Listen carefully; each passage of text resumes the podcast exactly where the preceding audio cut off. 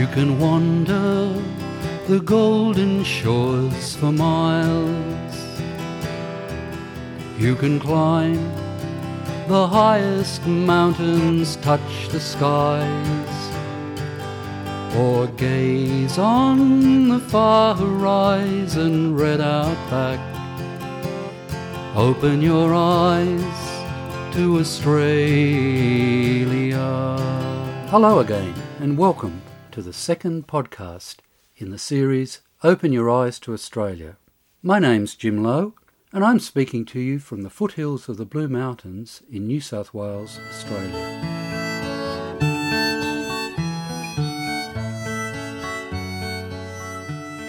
If I wanted to give this podcast a title, perhaps I'd call it What a Story. It's about one of the exploits of the famous Australian aviator Sir Charles Kingsford Smith. On the morning of May the 31st, 1928, the three-engine Southern Cross began the first successful flight across the Pacific Ocean to Australia. The Southern Cross took off from Oakland Airport in San Francisco on the west coast of the United States of America on board were two Australian pilots, Charles Kingsford Smith and Charles Ulm, as well as two Americans, the radio operator James Warner and the navigator Harry Lyon.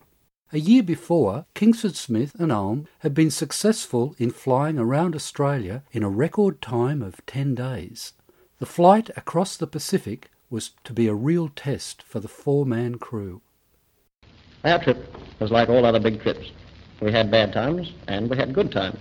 Most of the way it was just straight flying. In good weather it was quite snug and comfy in the cockpit. And then all the time there was that pounding, thudding roar of those three engines. It didn't improve one's hearing, but one preferred a momentary deafness to know that the engines were doing their job.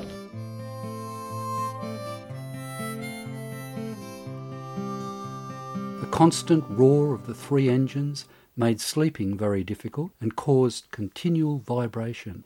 The noise also meant that the two pilots could only communicate with Warner and Lyon by writing notes. They were both in the navigation cabin behind the pilots. The weather conditions, which included storms and heavy rain, made writing at times very difficult. Their fingers became numb when the aeroplane was forced to increase altitude. Conditions on board were cramped, and the part open cockpit didn't protect the pilots from a drenching when it rained.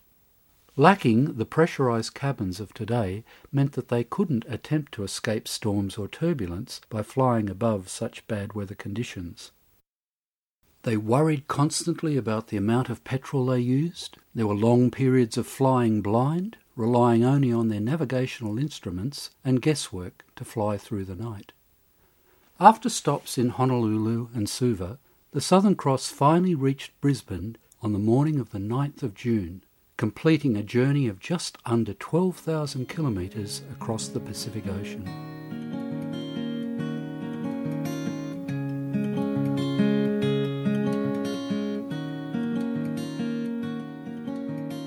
A short time before his death in 1976, my father gave me his copy of The Story of the Southern Cross by Kingsford Smith and Ulm. The book gives a graphic account of their flight across the Pacific Ocean. On the front piece of the book, in my father's writing, are the words, What a story! Apparently, my dad wrote this when he first read the book. He also pasted newspaper cuttings about the Pacific flight on the front and back piece of the book. Dad often spoke to me about Smithy, as Kingsford Smith was often affectionately called. I remember him telling me about the night the Southern Cross became lost on the return flight over the Tasman Sea in October 1928. Ulm and Smithy were flying from New Zealand to Richmond on the outskirts of Sydney. They encountered strong headwinds on the homeward flight, which took nearly 23 hours. Compare this to the Richmond to Christchurch leg of the crossing, which had taken them almost 14 and a half hours. My father was attending an evening picture show at the Royal Theatre in Willoughby on Sydney's lower North Shore. He remembered the film being interrupted to inform the audience about the airman's plight. After the pictures, my father went home and on his crystal set was able to pick up the radio signals from the Richmond aeroplane base, where the Southern Cross was expected to land.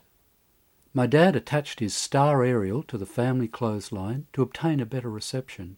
At one stage, while flying down the coast, the Southern Cross flew low over my father's suburb.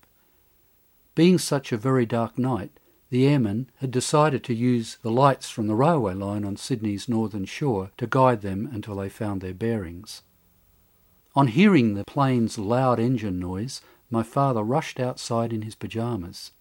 From the road, he excitedly looked up, and there he saw the flames roaring from the engines just above his head. As it was getting closer and closer, it was getting so loud in the crystal set that I took the phones off and being in my pyjamas, I rushed out onto the road. The noise was getting louder and louder, and suddenly I could see flame. And believe me, it was the thrill of my life when that giant plane went over my head by only a few yards with 27 cylinders barking and flowing out from their 27 exhaust pipes. When the Southern Cross finally touched down at Richmond, Kingsford Smith announced that there was only enough petrol for another half hour of flying. So ended a great flight, my father summed up his recollections. Another time my dad mentioned how he saw a calendar that featured a painting of Smithy's head above clouds and five aeroplanes flying in formation. Wanting a copy for himself, with perseverance he eventually tracked one down. Using a newspaper photo, he also made a plaster cast of Smithy's head in his aviation attire and painted it gold. For as long as I can remember, it hung on the wall in our family home, along with the framed calendar painting. I now have them both hanging on the wall of my study.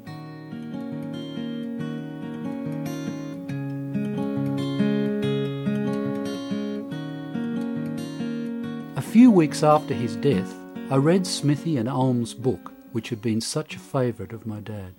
Like him, I was impressed by the story, and not long after this, I wrote the song From Oakland to Brisbane about the Pacific crossing.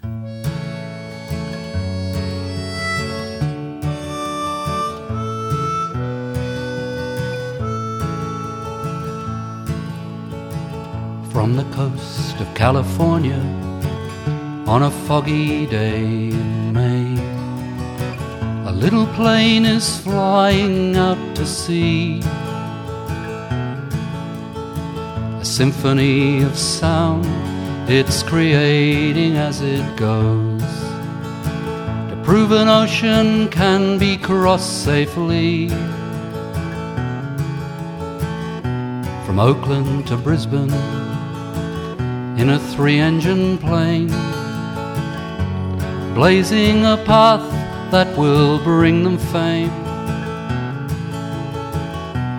Four men are flying between ocean and sky, showing what can be done when we try, when we try.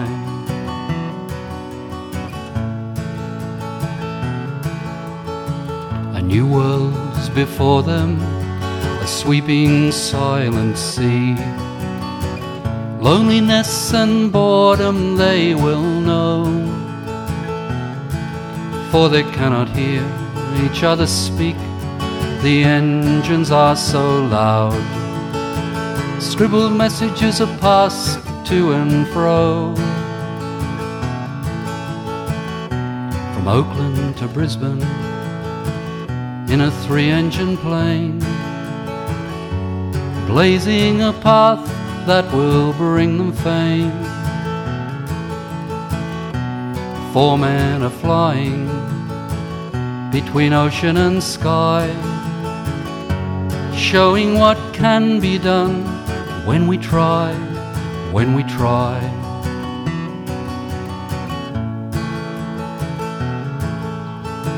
The flaming of exhaust in a dark and cloudy sky, the roaring of the engines in their ears. The Southern Cross is carrying them like ships took men of old to a world where knowledge blots out fear.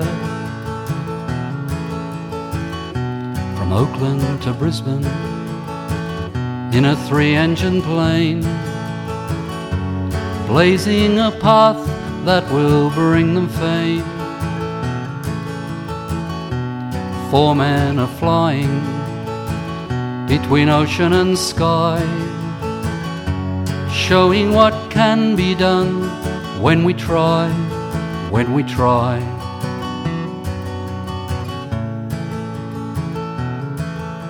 This is no stunt or gamble, but a calm, considered plan to prove that ocean flying's not a dream. Many doubts have been expressed, many problems faced and solved. They're now ready to be tested to extreme. From Oakland to Brisbane in a three engine plane, blazing a path that will bring them fame. Four men are flying between ocean and sky, showing what can be done when we try, when we try, when we try.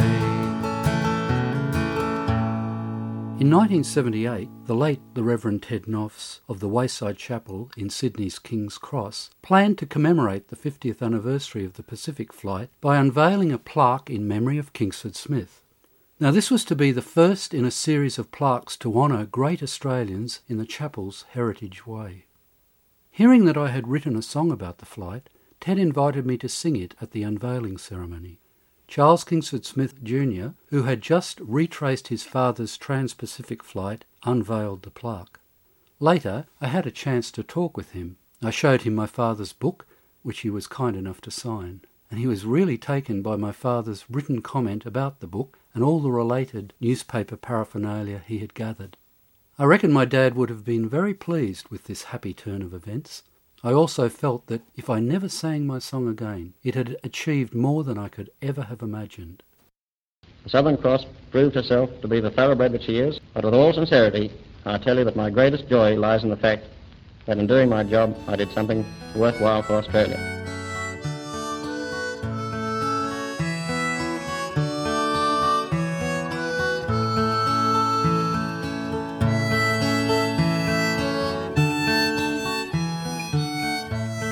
Well, thanks again for dropping by and taking the time to listen to the podcast.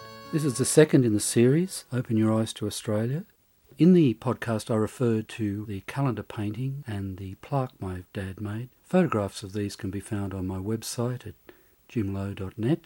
And uh, I'd be more than interested if you've got any comments or information. You can uh, drop me a line at jim at jimlowe.net. Well, until next time from the Blue Mountains of New South Wales, Australia. Bye for now. For you can wander the golden shores for miles.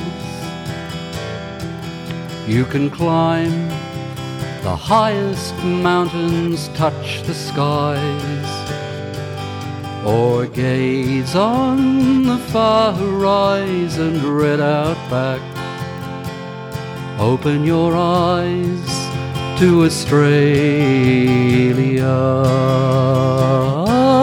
Open your eyes to Australia. Open your eyes to Australia.